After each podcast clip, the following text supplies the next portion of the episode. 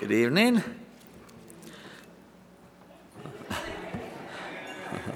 There, I like that. That's a little better. A couple of announcements. They'd like you to sign up this week if you want to go to the next Mexico trip to Pedregales.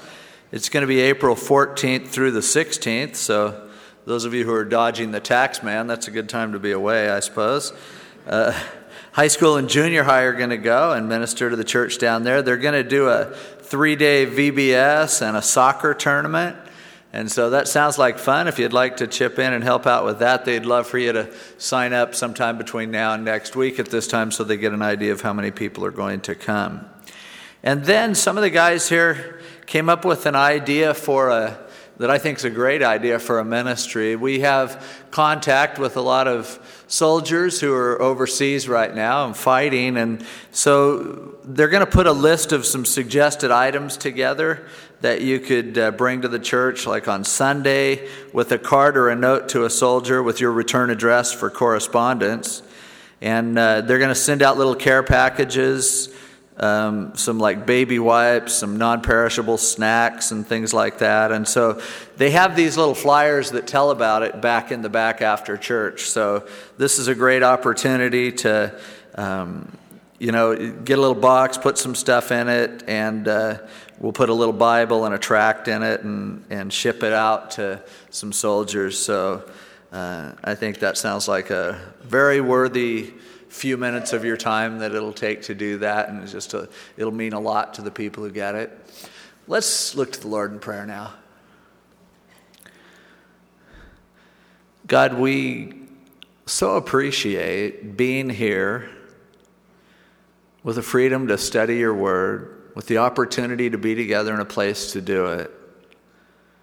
Realizing that right now there are some of our own body and many of our countrymen and our allies who are in harm's way right now, risking their lives so that the rest of us can enjoy the freedom that we have. And so that people who have been oppressed for many years can maybe experience the kind of freedom to actually hear the gospel and to respond to you. And so, God, we pray for your wisdom and protection on, our, on all of our troops, the men and women who are over there serving. Those who are back here waiting to support, waiting to chip in where they're needed, those government officials, our president and his cabinet, and others who are making life and death decisions on a moment by moment basis. God, we just pray that you would allow us to finish this thing off as soon as possible. And I pray that you would do it in such a miraculous way that there would be so many stories, testimonies of how your hand was at work. And that the people of Iraq would understand that it's not just America and Britain and these other countries, but that God, you have looked down on them and you've smiled upon them, you've heard their cries, and you desire to see them delivered. So, God, please just cause this to happen quickly. We pray for your protection on all the troops we pray for your protection on the civilians who are over there. That, Lord, um, your work would be accomplished and that it would be your work and people wouldn't compromise and being afraid to offend, but that, Lord, they would speak up about you for you. That your gospel would spread and that people would come to know you as a result. So, God, please just be with our country tonight. Be with those who are serving overseas tonight. Lord, give them good success, and I pray that you'll help them to sense that you are with them. That, as you say, they're, they're your servants, that they don't bear the sword in vain, but that they would realize that this is your calling for them right now, and they would look to you, turn to you, reach out to you in every way possible. That that many, many men and women who are in the military and who are in other civil service would, would Lord, come to know you in a more personal way as a result of being in a difficult situation surrounded by needs. We pray especially for those POWs now who are sitting, we don't know how they're being treated, but Lord, I pray that you would protect them, that you would deliver them quickly, that they would sense your speaking to them You're surrounding them with your love. God, that you would get them out of there just as soon as possible, even as soon as impossible, because God, you're able to just open those doors and, and release them tonight. And we pray, God, that you would do that. We thank you for all that you're going to do. In Jesus' name, amen. All right, Hebrews chapter 3. Of course, we're going through the Bible, and we took a detour after Leviticus to Hebrews. Last week, we talked about went through, studied Hebrews chapters 1 and 2, all about Christ and who he is, his superiority. That theme continues now into the next, well, the rest of the book, really. But in, we saw the emphasis on Jesus Christ being so much greater than the angels. As we come into chapter 3, we're going to see the emphasis being how he's greater than Moses. Chapter 4, how he's greater, he did is doing something that Joshua couldn't do. He's greater than Joshua. And then as we next week when we get into chapter 5, we'll see the, some of the biggest tie-ins to the book of Leviticus as talks about him as our high priest. Um, it's alluded to throughout the book, but that's really the, the meat and potatoes of the book of Hebrews. So we'll look at chapter 3, beginning with verse 1. Paul, I think, or the author of Hebrews, if you feel better with me saying that, Therefore, holy brethren, partakers of the heavenly calling, consider the apostle and high priest of our confession, Christ Jesus. Whenever he says therefore, and this is one of the reasons that I didn't mention to you why I think there's a real good chance that Paul wrote Hebrews, as well as all the other things that we talked about, is the, the use constantly of therefore or wherefore as at key pivotal points in the passage. That's a very Pauline uh, phraseology, and you're going to see it throughout this chapter and, and throughout the book of Hebrews also. It's a word that looks back on, okay, now I've built the argument this far. So, on the basis of what we've been talking about, now let's shift gears a little bit and let's move further on. And so he says, therefore, holy brethren. Now he's writing, he, he's probably calling them brethren because they're his brethren in the flesh, the Jewish people. That's probably why he chose that term. And it, it, rather than this being a general epistle to all the church, this is a book that was addressed specifically to Jewish Christians. And that's probably what he has in mind. And holy means set apart. And certainly, and God's people the Jewish people were called holy and set apart and sanctified in a lot of places. His thought here is to challenge them to the fact that, look, we're a family. God has been working in our midst historically. We've seen what He has done for us. He set us apart for a purpose, and He hasn't cast us off. He hasn't rejected us yet. And so he's appealing to them as fellow people who have benefited from a great heritage, a great amount of experience with God, teachings from him, the whole Old Testament to base it on. And now Jesus coming and fulfilling it all. And he's saying, Look, you guys, we have a lot going for us. And we have Jesus Christ who's greater than the angels, who's, who in chapters 1 and 2 is seen very strongly as God, and he continues that through this section. But he says, Look what we have, holy brethren. We're partakers of the heavenly calling. God had a purpose in our lives. God decided way back that He said, In the seed of Abraham, all the nations of the world would be blessed. And so there is that heritage that we have, He's saying. And think about it. Look at how far God has taken us. We, we're not only brothers, but we're partakers of the heavenly calling. And this is something that applies to us as well. In fact, even more so than to those people who he was probably specifically addressing here, the Jewish Christians. And we need to look. We see who Jesus is, but look who he has made us. The fact that, that He can call us brothers and sisters, the fact that He gathers us together and says, You're my family. And you're holy. Holy not because of what you've done, you certainly don't deserve the title holy, but the fact that what He did delivered us that he can actually declare us to be holy, justify us, declare us to be righteous. And so he says, Look, here's the deal. Here's Jesus, here's you. You're holy. You're holy because he says so. We're brothers and sisters, not only with each other, that's great. But the greatest thing is that Jesus Christ, we're co heirs with him. He is our brother as well. And so, on the basis of that, and acknowledging also that we are partakers of the heavenly calling. Now, to be a partaker is something that's a little different than completely having all of what God wants to do in your life fulfilled. And so God has a calling on all of us. He, he says that if He's begun a good work, He's going to complete it in us. And yet we find ourselves in a situation today where we are only partakers of His calling because He hasn't finished what He wants to do within us. In 1 Corinthians 13, when it talks about the, the eternality of love as opposed to gifts, and he, he goes, he, Paul says, now we know in part. But when the perfect has come, when Jesus comes back, then we'll have the full deal. And so the emphasis here is much the same. He's saying, look, you know who Jesus is. You realize that there's a calling on your life.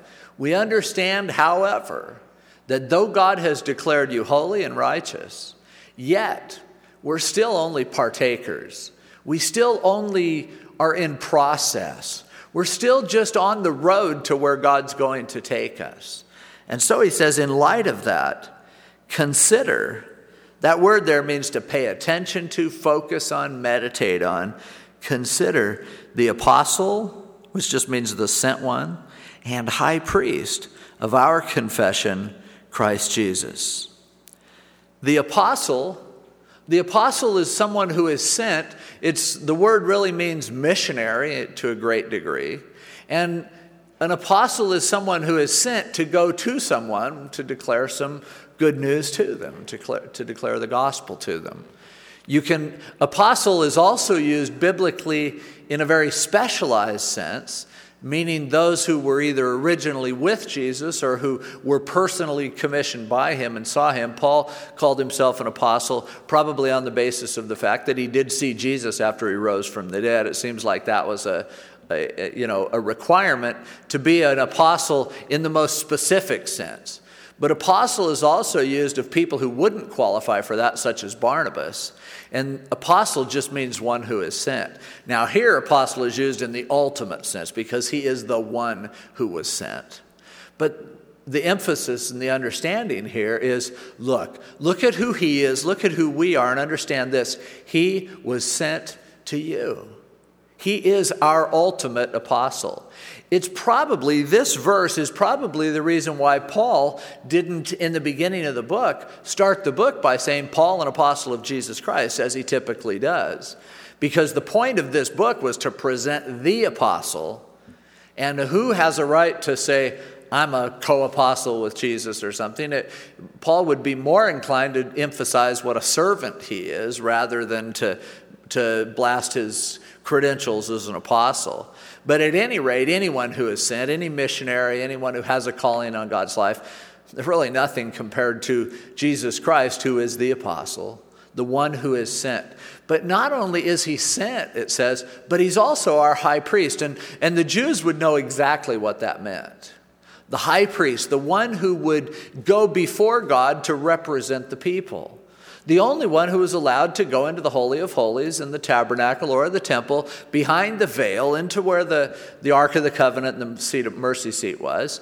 The only one who was allowed to do that was the high priest, and he, after sacrificing for himself and his family, was only allowed to go in there once a year on Yom Kippur. So you see the dual emphasis the apostle and high priest. As our apostle, God sends him to us to minister to us. As our high priest, he goes and represents us before God and intercedes for us as we find he is at the right hand of the Father interceding for us all the time. So, what, what the, the verse is really trying to say is consider him because he's got us coming and going. He is representing God to us, he is representing us to God.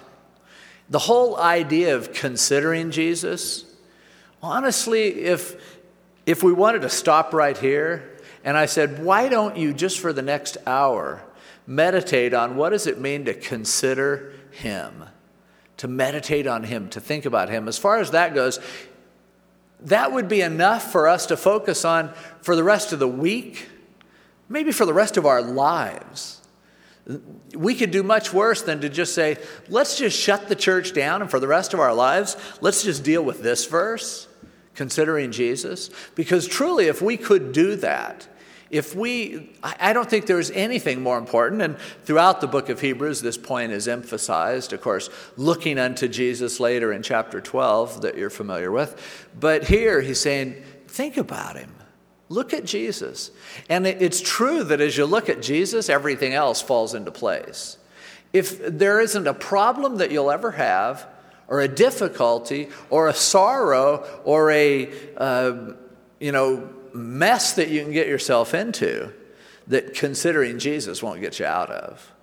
I had a friend of mine just the other day wanted to come over and talk, and he was going through some real struggles and making some decisions and things like that. And so we went down and walked down by the beach. And as he was sharing with me about, there were some legitimate, difficult things that he was suffering. But the Lord just spoke to me and said, Tell him to look at me. Tell him to look at me. And so, I, you know, you want to be careful when somebody's going through a tough time to not sound trite, to not be just tossing it out there. But, you know, I just, I told them, I said, you know, Jesus knows exactly how you feel because so often, think about the ministry that he wants to do in our lives and we don't appreciate it, just as you maybe aren't being appreciated in what you're trying to do for the Lord now. And I said, the fact is, you're hurting because life hurts. It just does. That's the way it is. But you're not worshiping a God who doesn't understand that. We saw in chapter 2, we'll see again later on in chapter 4, that Jesus is one who understands exactly what we're going through. And he gives us the privilege of suffering with him, of being partakers in his suffering.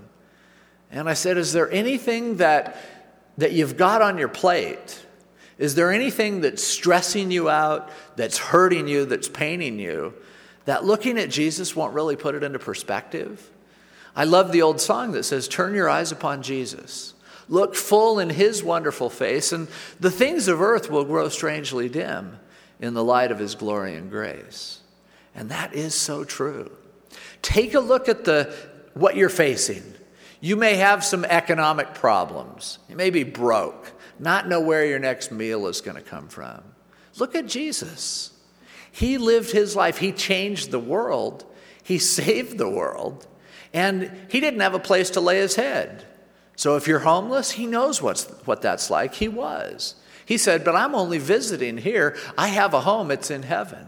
Jesus says, Don't stress out about your home here. You've got a home in heaven. Your Father's going to take care of you. If you are struggling with particular decisions, there's a lot to be said for the old, you know, what would Jesus do thing. And it's really, there's a, that's really the way we ought to be living our lives going, okay, God, I just want to do what you do. Now, is there any instance in the Bible where I can see Jesus in a similar situation? If not, then I'm going to wait and I'm going to see what he tells me to do and I'll do it. But my focus can't be upon my problem or my decision. My focus needs to be on Him. It's amazing how, if you keep your eye on Him, everything else comes into focus. And yet, if you look at everything else, it just becomes fuzzy and confusing.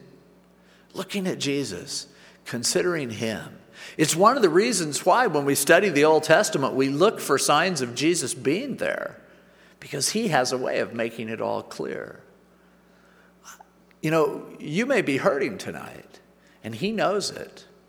But if you look at Him, He'll show you how to go through it. He'll show you how to, what the best approach is going to be because He's gone before us. And so often when we're going through tough times, I was sharing with somebody today and he's kind of hurting and going through things and he just couldn't, can't quit talking about his problems. And I said, when Jesus was, you may be being attacked by everyone, Jesus showed us how to deal with that. When he was being attacked, he didn't say a word. He just shut his mouth like a sheep before her shearers is dumb, didn't open his mouth at all. Well, there's a lesson in that. But if you want to know how to go through life, consider Jesus, look at him. He makes everything that we go through worthwhile. He makes he gives meaning to all of it, and he sets that example as to how to deal with life. And we don't have anything to compare it to. He was for all of eternity in heaven. And then, as our great apostle was sent to us, lived in this world, as our great high priest went from here into heaven, atoned for our sins, made it possible for us to be at one with him. Consider him. We're never going to get through two chapters if I do this. if I start going on like that, just go like, oh, come on, Dave. and I probably won't pay any attention to you who was faithful to him who appointed him, as Moses also was faithful in all his house. For this one has been counted worthy of more glory than Moses, inasmuch as he who built the house has more honor than the house. For every house is built by someone, but he who built all things is God. And Moses indeed was faithful in all his house as a servant for a testimony of those things which would be spoken afterwards, but Christ as a son over his own house, whose house we are, if we hold fast the confidence and the rejoicing of the hope firm to the end. So now he says, This one, this servant, Jesus Christ, was faithful to him who appointed him. He was sent by God and he was faithful. And he said, Moses also was faithful in all his house. Now, Moses wasn't perfect, and that's not what he's saying here. But Moses was faithful. And one of the first clues, I mean, when you think of Moses, you realize he made some big mistakes. The biggest one of which caused him to not even go into the promised land until years later when he showed up on the Mount of Transfiguration. But remember when he was told to speak to the rock to bring out water, and instead he struck the rock for the second time, and it messed up the picture that God wanted to give of Jesus being the rock, and he was only struck once, and then you just have to talk to him. Because Moses goofed, goofed that up, he, it made it so that he wasn't able to go into the promised land. And ultimately, he wasn't able to lead the people enough so that once they faced the promised land, we're going to read about it later, but they all ended up, except for Joshua and Caleb, they all ended up dying in the wilderness.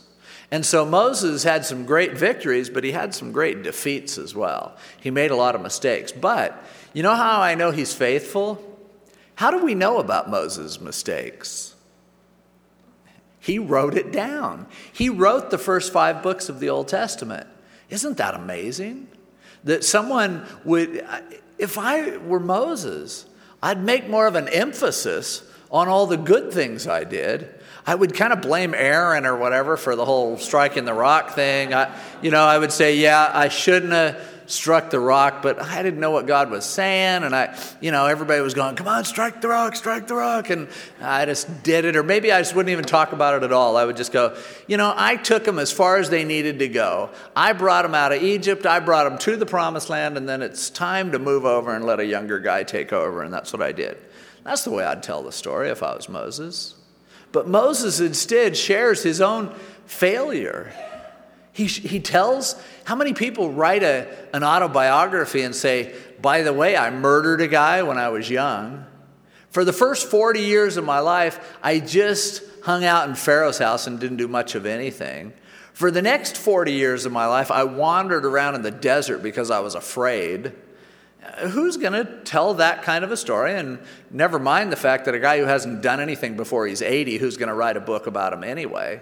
But here, Moses records the whole story. Amazingly, in the end of Deuteronomy, it even says that he died, so I'm not sure how he pulled that off. I have a feeling somebody might have finished the last chapter of Deuteronomy for him, but, uh, but he was faithful. And that's what the Bible says God requires of a steward. Now, it's not easy being perfect.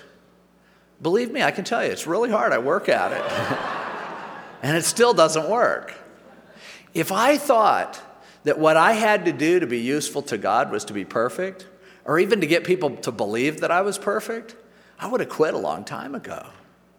But God doesn't say, I expect you to be perfect. He just says, I want you to be honest. And it's required of a steward that he be found faithful. Just showing up, just hanging in there, not quitting. That's the whole thing. It's enduring. Jesus says, Abide in me. The branches need to abide in the vine. And that's what we have to do stay, hang in there, not give up, not quit. And Moses was faithful because he never quit. He hung in there till the end. He got off to a late start. And maybe you're 80 years old and feeling like I never did anything with my life yet. That's okay. Moses was just getting going at that point. So there's still, if there's life ahead of you, there's an opportunity to serve God. But Moses was faithful, and that's all God expects of us to show up, to just hang in there, to not quit, to not turn our backs on Him, to not give up on Him. He was faithful, but it says Jesus has been counted worthy of more glory than Moses. Well, in verse 2, he was faithful to whom he was appointed, as Moses also was faithful. So it says, yeah, Jesus was faithful, Moses was faithful. But this one has been counted worthy of more glory than Moses, inasmuch as he who built the house has more honor than the house. So he's saying they're both faithful, but there's a difference between the two of them. And the difference is Moses worked in the house, he was a servant in the house, but Jesus built the house. And certainly, because it's his building that he put together, he was the one who was doing it. In fact, he not only created the Jewish people, he made the world, the whole universe. And so, what the author of Hebrews is saying here is look, they were both faithful in doing what they were supposed to do, but Jesus had a much bigger job to do. And the difference between Jesus and Moses is the difference between a guy who works in the house and a guy who built the house. And then he says, For every house is built by someone, but he who built all things is God. Now, do you catch this? He's saying Jesus built the house, Moses served in the house. And then he goes on to say, and understand this the guy that built the house, the guy that built everything, all houses, he's God. Well, what does that tell us about Jesus? Again, we saw it in chapter 1 many times. We saw it in chapter 2, here again in chapter 3. Jesus is God. How can you miss this? How can someone believe that Jesus is any less than God when he says, Look, Moses worked in the house, Jesus built the house, and the one who built the house was God? Do you have to have a degree in logic to make the connection? He's saying Jesus is God, He made it all. And again, not only is the difference between Moses and Jesus the difference between the guy that made the house and the guy that works in the house, but he says Moses indeed was faithful in all his house as a servant for a testimony of those things which would be spoken afterward, but Christ as a son over his own house, whose house we are if we hold fast the confidence and the rejoicing of the hope firm to the end. So he's saying Moses was a faithful servant, Jesus is a son. And the difference between the heir, he's not only the creator, he's not only the one who made the house, but he is also the one who then went and bought the house, inherited it by giving his own life. And so in every way, he can't you can't compare him to Moses. Hey, Moses was great. Moses was faithful. And in fact, Moses, as it says here, as a, for a testimony of those things which would be spoken afterward, Moses spoke of Jesus Christ. Moses prophesied concerning him, but he is the one. Look over at Deuteronomy chapter 18. And here's just one example of what he's talking about in terms of being a witness.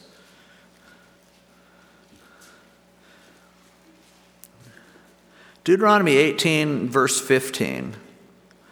The Lord your God will raise up for you a prophet like me from your midst, from your brother, and him you shall hear. And then, and then it says, verse 18, I will raise up for them a prophet like you from among their brethren, and will put my words in his mouth, and he shall speak to them all that I command him. And it shall be that whoever will not hear my words, which he speaks in my name, I will require it of him. And then he goes on to talk about if a prophet presumes to speak a word in my name and I haven't commanded him to speak, kill him. And if you say in verse 21, how do we know if the word is really from God? Well, if it happens, if it comes to pass, verse 22, then the Lord spoke. If the prophet says something presumptuously and it doesn't happen, don't worry about him. He's not really a prophet. But here's Moses back in Deuteronomy saying, There's going to be a prophet coming.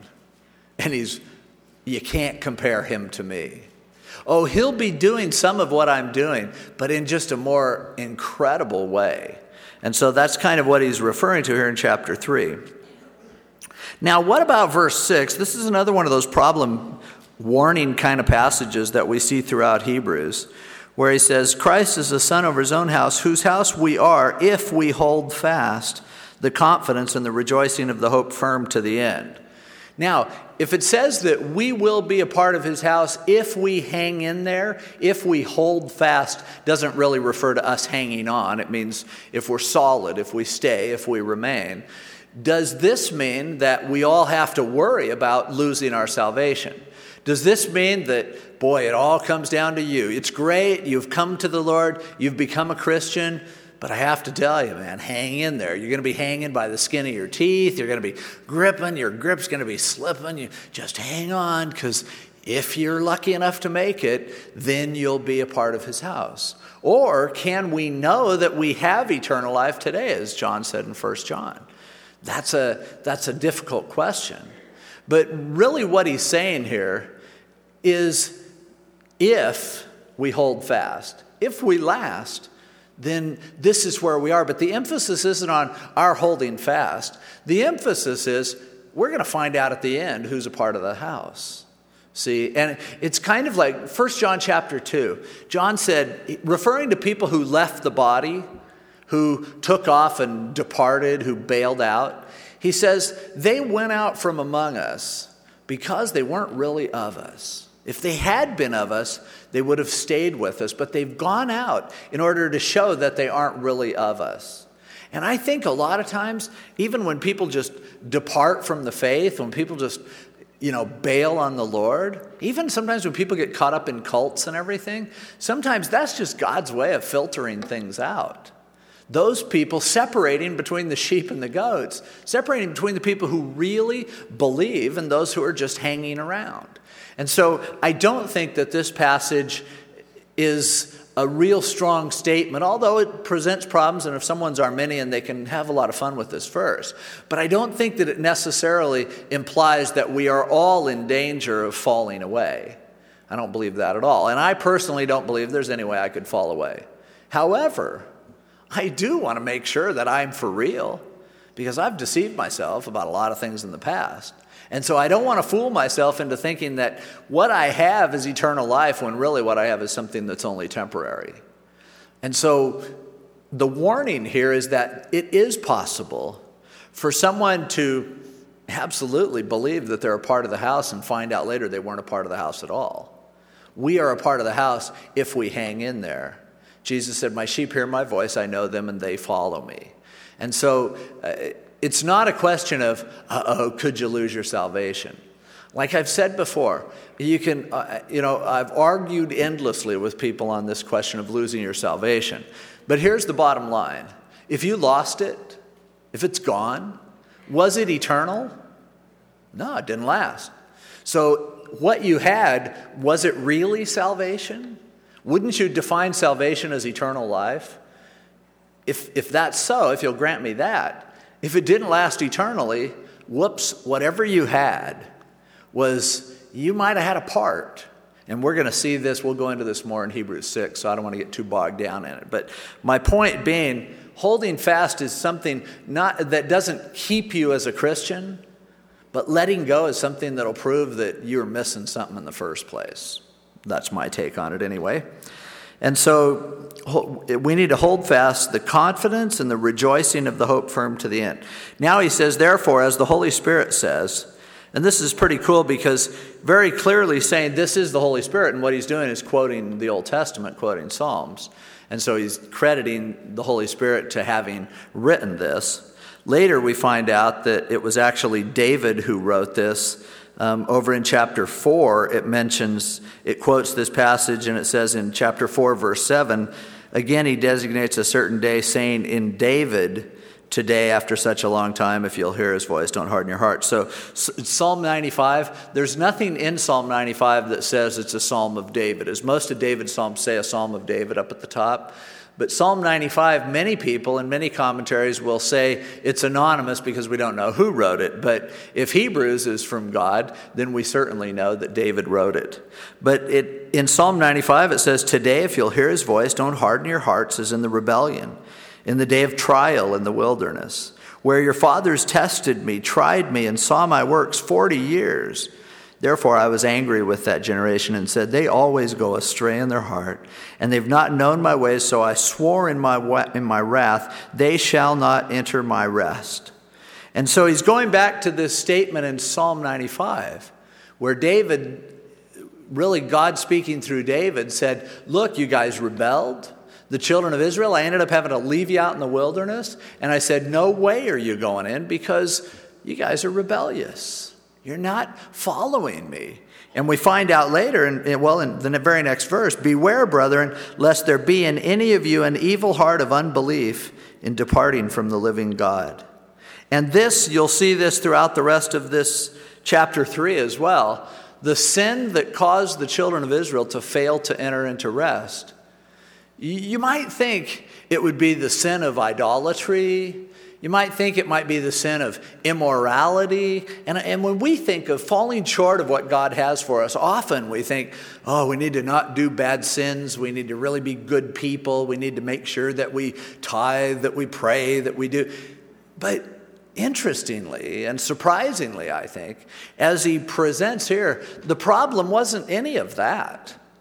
For if, if salvation and rest was dependent upon anything that we can do, we'd all be in trouble. But what they did is something that's, well, it seems like it should be pretty easy to avoid. It was simply unbelief. And God said, Because you didn't believe me, you didn't take me at my word. Unbelief is the reason why they weren't able to enter into the promised land.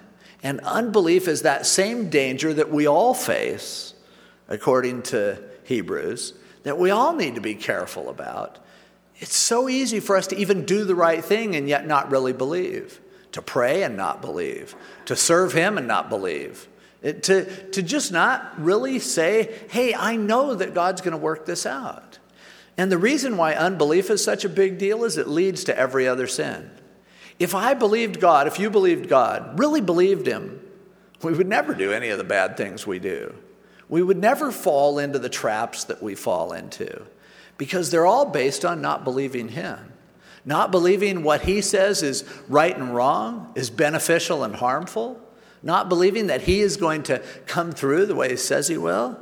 And so here, beware, lest there be in any of you, He didn't say in any of us, in any of you an evil heart of unbelief in departing from the living God.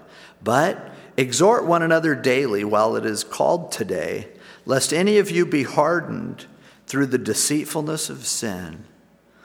For we have become partakers of Christ if we hold the beginning of our confidence steadfast to the end. Same idea.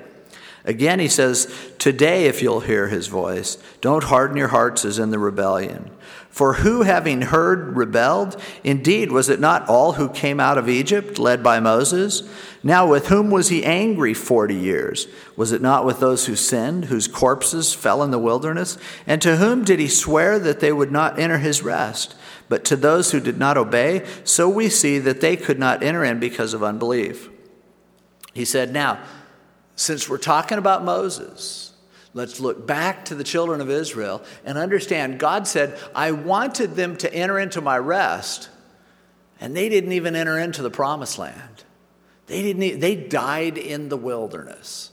And he's saying, there's a danger here. We need to be exhorting each other. We need to be reminding each other hey, don't quit. Don't fall short. Don't stop before entering into the rest that God wants to give us. Don't allow sin to harden your heart. Boy, when, you, when we begin to excuse our sin, when we start to make excuses and, and alibi and put spins on things that we do and just begin to accept certain sins in our lives as going, eh, you know, it's not a big deal. it hardens our heart. We need to have the same attitude towards sin that God has. And we, and, and we need to warn each other hey, be careful. Remember to believe what he says. Remember to not allow sin to harden your heart. You can be the most wonderful Christian in the world, but if you will just decide on a particular issue, just you'll accept compromise. You'll just say, you know, I know this isn't right, but I'm just going to do it anyway. And you just continue to do that. You not only fall into that sin, you not only demonstrate that what you're really doing is you don't believe that God is telling the truth, but then what happens? Your heart becomes hard and it gets easier and easier to do it. it. Your eyes become accustomed to the dark and it becomes much easier to excuse yourself once you've gotten used to it. Have you ever, you know, when you were a new Christian, certain things that when you'd say it, it would just, oh, it would stumble you. I shouldn't talk like that. I shouldn't say that. I shouldn't think those things. Sometimes very legalistically, but naively, having such a sensitivity as a new believer. And yet, after a while, something like that doesn't shock you at all doesn't offend you at all any longer. Well, we're used to it. We're big people. We're grown up. That's no big deal. Think about some movies that you used to watch and they would be offensive. You'd hear certain words or see certain things and, and you go, oh, you'd walk out of the theater. You'd turn the thing off. You'd get, sometimes get rid of your TV because there's so much junk on it. But if you just allow yourself to, oh, you know, what's the big deal? It's PG. Come on, we're talking PG 13. We're talking 13 year olds. Come on, I'm 70. I, and, and we, begin to, we begin to make excuses Pretty soon, you put yourself in a place where somebody goes, some Christian says, Oh, have you seen this movie? And you go, Yeah, it was great. It was an awesome movie. And then they go watch it and they come back and go, It was an awesome movie. There was all those bad words and there was this bad, and you go, Oh, yeah, yeah, sorry, I didn't even notice. That's not a good thing to get to the point where, yeah, I don't even notice sin. It hardens our hearts. We're all susceptible to that. I am as much as you are. And so we need to work together, remind each other, keep each other honest. We need to remind each other to stay holy, to stay pure, to have high standards, to believe in what God says, to not fall because of unbelief and compromise. And so he's saying, look, this is a problem. If they fell in the wilderness because of unbelief, you might end up in the wilderness. And I think there are a lot of Christians who hear this concept, and, and the word rest comes up in these next couple chapters a lot. And, and, and we go, yeah, that's exactly what I need. Man, I need rest. I need a break. I, I need that so much. We all feel that at one time or another. We all can relate to the one that Jesus was talking to when he said, Come unto me, all ye that labor and are heavy laden, and I will give you rest. And we go, Yeah rest. That sounds good.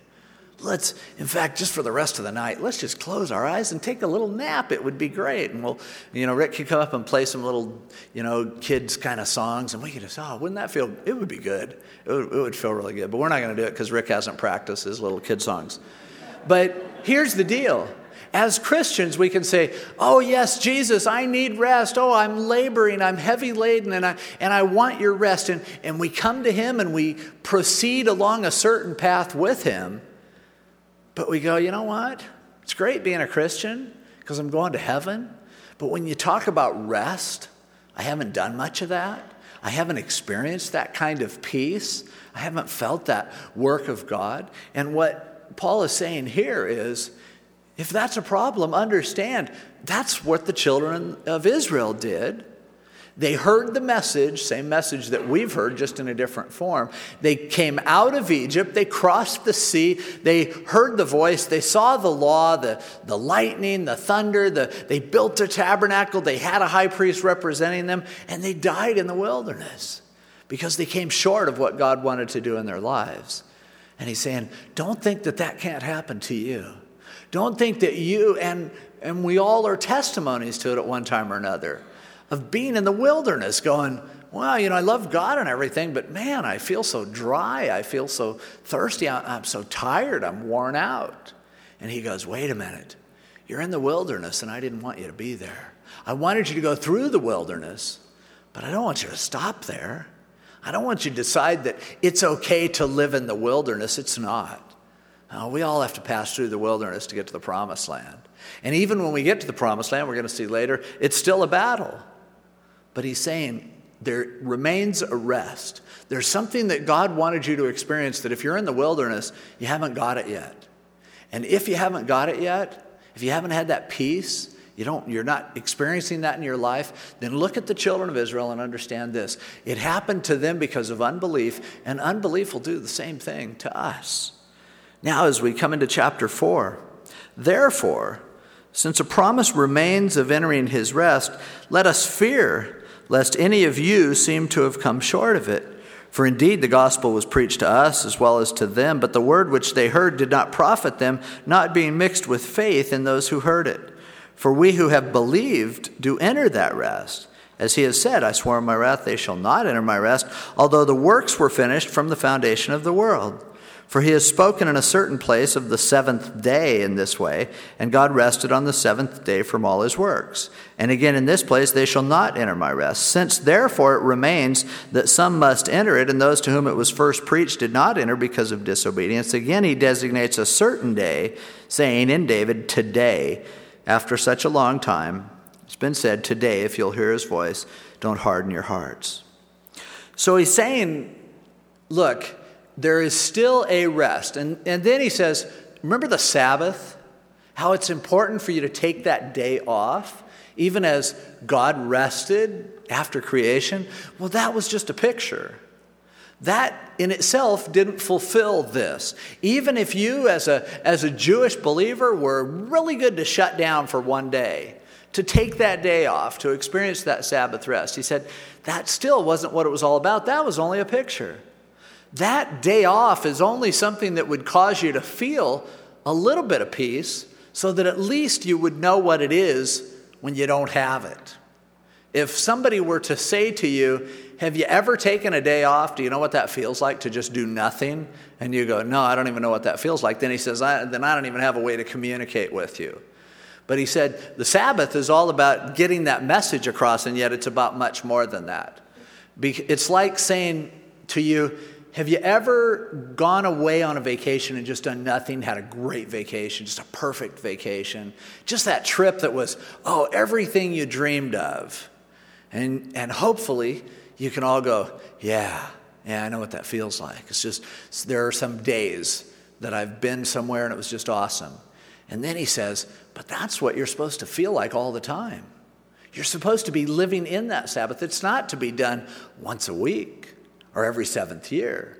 It's something, there's a, a sense in which God wants to work in your life in such a way that that rest is an area in which you live. That whatever it is that you're doing, the presence of God is obvious.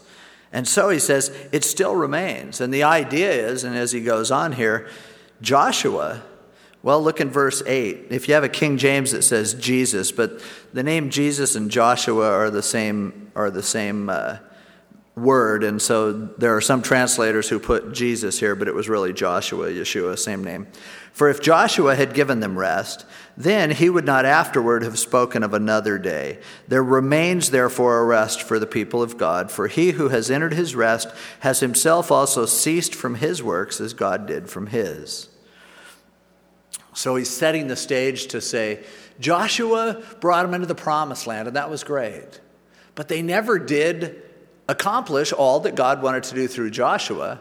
So, yes, you can find different levels of rest. They left Egypt, they got out into the wilderness, that was an improvement.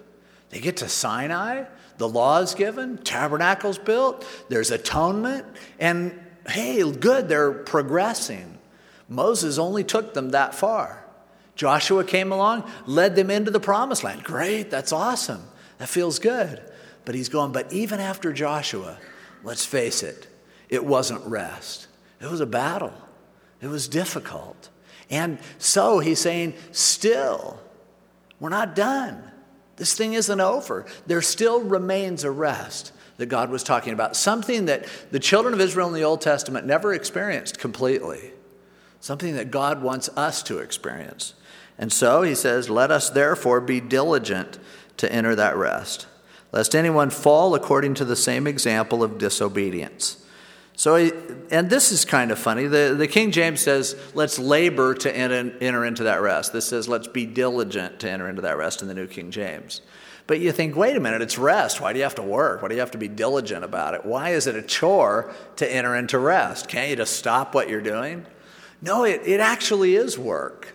It actually is something that you need to progress in your knowledge of Him and your relationship with Him. It's something we do have a job to do. It's not just to not do anything. But boy, when you have done all that God has called you to do, and you have that feeling of, you know what, I accomplished everything today that God set out for me. That's such a great feeling.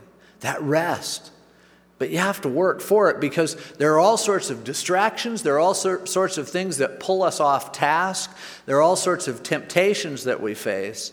And the enemy is trying to make us as busy as we possibly can doing things that don't matter. It, it really bugs me and sometimes I'll do this, just start writing down everything I do during the day with my time. It's like some people, a good thing if you're struggling financially, budget wise, is to first start writing down every penny you spend. It'll make you sick when you look at how much money you spend on certain things. But even more so is time, because you can always get more money, you can't get more time.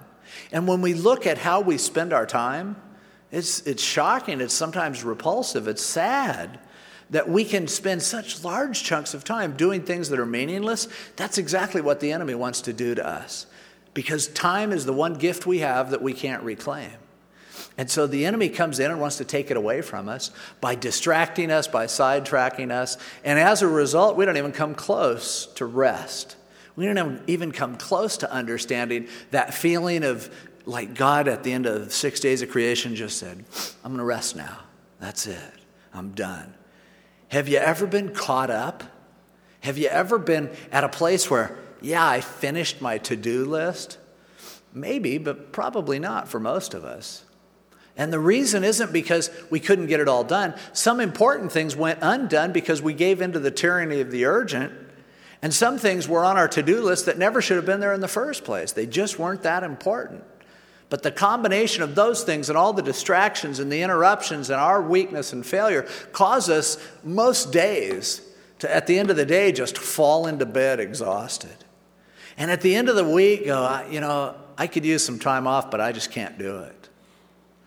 We're, we all have jobs to do, we all have calling. But let's make sure that we're trying to listen to Him, get tuned into Him, so that we let Him set our agenda and then we work doing the things that God's called us to do, even as Jesus labored and then said, I did everything you told me to do to the Father. That we uh, would to God that our lives would be that way. That the day would end at whatever time, hopefully fairly early, and we'd look back and go, God, everything you wanted me to do today, I was able to do it, and I thank you for it. But if we're going to do that, it's going to take work. It won't happen automatically. If you live your life just saying yes to everyone, just somebody wants you, you go, okay, I'll do that. Yeah, you want that done? I'll do it. I'm, I'm a personal testimony of it. It doesn't work. You, you try to do it. I, I can't even tell you. There are times, this week I'll confess to you, and I, hopefully, well, if the guy's here, it's, it's my fault, not his, but I was going to take Monday off. But somebody wanted to come in and talk to me, and the only day he could do it is Monday. So here I am down here Monday, you know, to Sharon. It was a great time, but of course, while I'm here, I just go ahead and work the whole day. And as a result, what happens? Other things happen, things line up, situations take place. And here I am, it's Wednesday, and I'm just going, wow, I'm sort of tired. I'm kind of burned out a little bit. How did that happen? I'm not sure how it happened, but I'll tell you what happened. I didn't work enough to enter into his rest. I would not feel the way I do if I only did what God wanted me to do this week. It just doesn't work that way. When, you, when He says, Take my yoke upon you, because my yoke is easy and my burden is light. When we're feeling that heavy yoke, we better back up and go, wait a minute, I'm not entering into rest, not just taking a day off. That's just a picture of it. We're supposed to be at Sabbath every day, really. Jesus is our Sabbath. Every day we should have the feeling of freedom Every day we should have the feeling of rest. That's the way He wants us to live. But he says it takes work actually to get there. Not doing more and more and more, but working not harder necessarily, just working smarter and getting our agenda from him and listening to what calling he has upon us. And then allowing him to take over, and, and then we begin to understand what he's talking about when he talks about rest.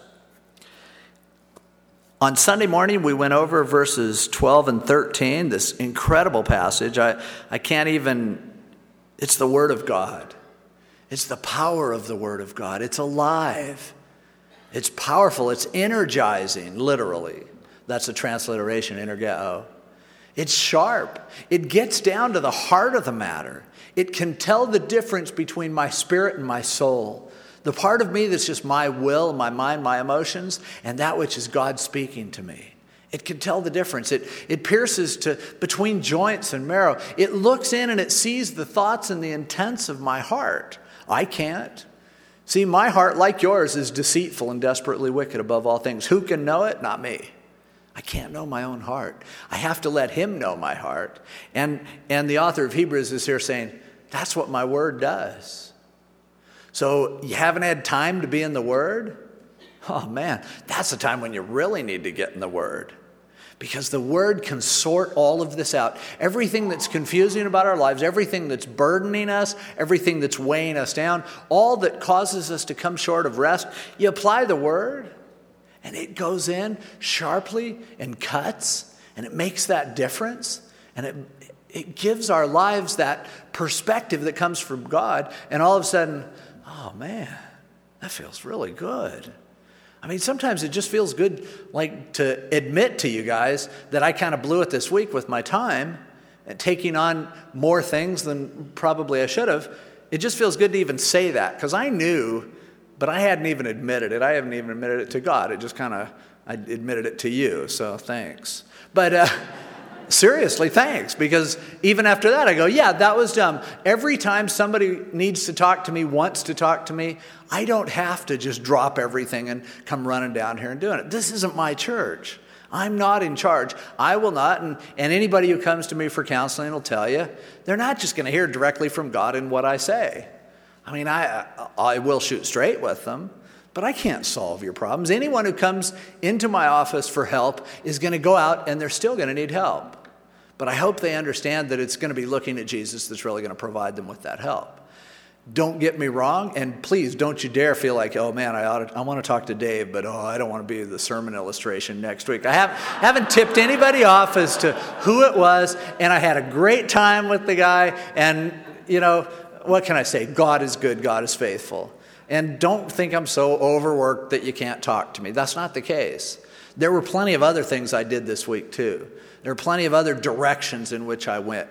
Things could have been shuffled a little differently, is all I'm saying. And God's word is what can allow us to do that. It's what can allow us to really receive that rest and that peace. And he says in verse 13, There's no creature hid from his sight, but all things are naked and open to the eyes of him to whom we must give an account. Seeing then that we have a great high priest who has passed through the heavens, Jesus, the Son of God, let's hold fast our confession. For we don't have a high priest who cannot sympathize with our weaknesses, but was in all points tempted as we are, yet without sin. Let us therefore come boldly to the throne of grace that we may obtain mercy and find grace to help in time of need. Mercy and grace.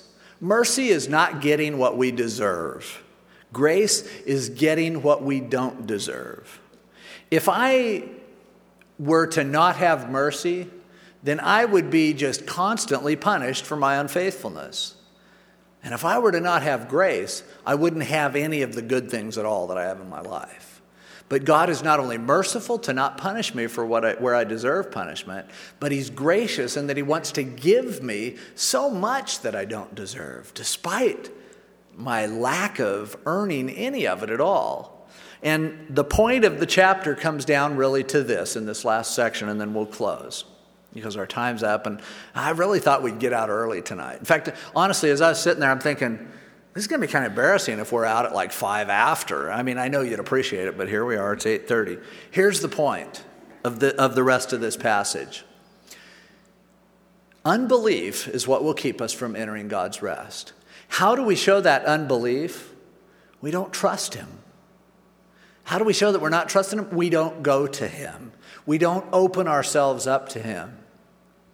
The danger is to stop confessing, is to start to become a phony, is to allow sin to harden our hearts so much so that now we don't even own up to our sin. Now we keep this facade of trying to convince people of how good we are. We defend ourselves, we try to defend our own righteousness. And he says here, look, guys, the Word of God, apply it to your heart. It will gut you, but it's going to be for your good. And understand this the high priest that's going ahead of us into the Holy of Holies, he is one who has experienced all that you've experienced. He knows that temptation. He became flesh, as we saw in chapter 2. Now we see it again in chapter 4. The incarnation means he became one of us and he understands completely. Now, why do we hold back from him? Why do we harbor sin in our heart and don't even admit it to him? Why do we, with each other, try to pretend like we're better than we really are? Because we don't believe that it's already been covered. We don't believe that our sins are already forgiven. We don't believe that he went in there ahead of time and now says, Come on. If we believe, we'll come boldly. And in fact, how often are we coming boldly before the throne of grace? How often are we being honest about our shortcomings with God and with each other? That'll tell us right away. Are we believing or are we not believing? Because if I believe that my sins are forgiven, if I believe that they've already been atoned for, then when I see my failure, uh, I'll admit it to anybody. I will not build up some sort of an act to make myself look better than I am. I don't have to, because anything you accuse me of, I can tell you. I can tell you worse about myself. But I will tell you this every failure I've ever done, everything I've ever experienced, all of those things that might cause me to be lessened in your sight, Jesus Christ paid for them all. And he says, Come on, boldly. You don't have anything to hide, man. I know what you're going through. You're not going to shock me with your sin. He says, I was tempted. I went through it worse than you can imagine because I'm God becoming a man, took the sins of the world on my shoulders. Hey, I know what you're going through. Understand this. If you're laboring tonight because of not being willing or able to admit your shortcomings, just go boldly before the throne of grace. Just open up. You're already opened up anyway. You're not fooling him at all, and frankly, you don't fool most of us either. It's just not, you know. And if I were to get up here and pretend like I'm almost perfect, you're not going to believe it. You're just going to go, God, what a pompous jerk. And that would be right. But because I know who he is and I believe that it's okay? I believe that I'm covered already, that He's taken care of it. Does it cause me to go, let me see what I can get away with now? Absolutely not. It causes me to go, man, I don't have to carry the burden of an image. I don't have to carry, I don't have to do the work of trying to cover for myself all the time. I can come boldly, openly, honestly. And that's what he wants all of us to know. And that's what it is to be his child, and that's what it is to believe. The children of Israel in the Old Testament died in the wilderness because they couldn't admit their own sin. Because they wouldn't open up themselves to God, they played a game, a religious game. And if you play that game, and if I play that game, we'll all die in the wilderness. But Jesus came so that we could quit playing games so that we could take the sins, the burdens, the, the cares, the worries that we're carrying on us and we're laboring, and people are going, Boy, I'm worried about you. You're not looking too good. And he goes, Let me have that stuff. What are you doing carrying that? You don't need to do that. Come boldly, and I'll be there, and I've got you covered. Let's pray. Lord, thank you for your truth. Your word does cut like a knife. And God, as much as sometimes I don't appreciate it when I'm teaching the word and you nail me right while I'm up here, you're so faithful. And we've all told you you can do that. We're sorry. But God, we want to come boldly before your throne to get mercy and grace. And Lord, I pray that what we all work at tomorrow will be working toward rest We'll be listening to you, responding to you, and entering into the rest that the children of Israel never experienced, but the rest that you want to give us before your throne of grace and mercy. Thank you, Lord, in Jesus' name. Amen. Let's all stand.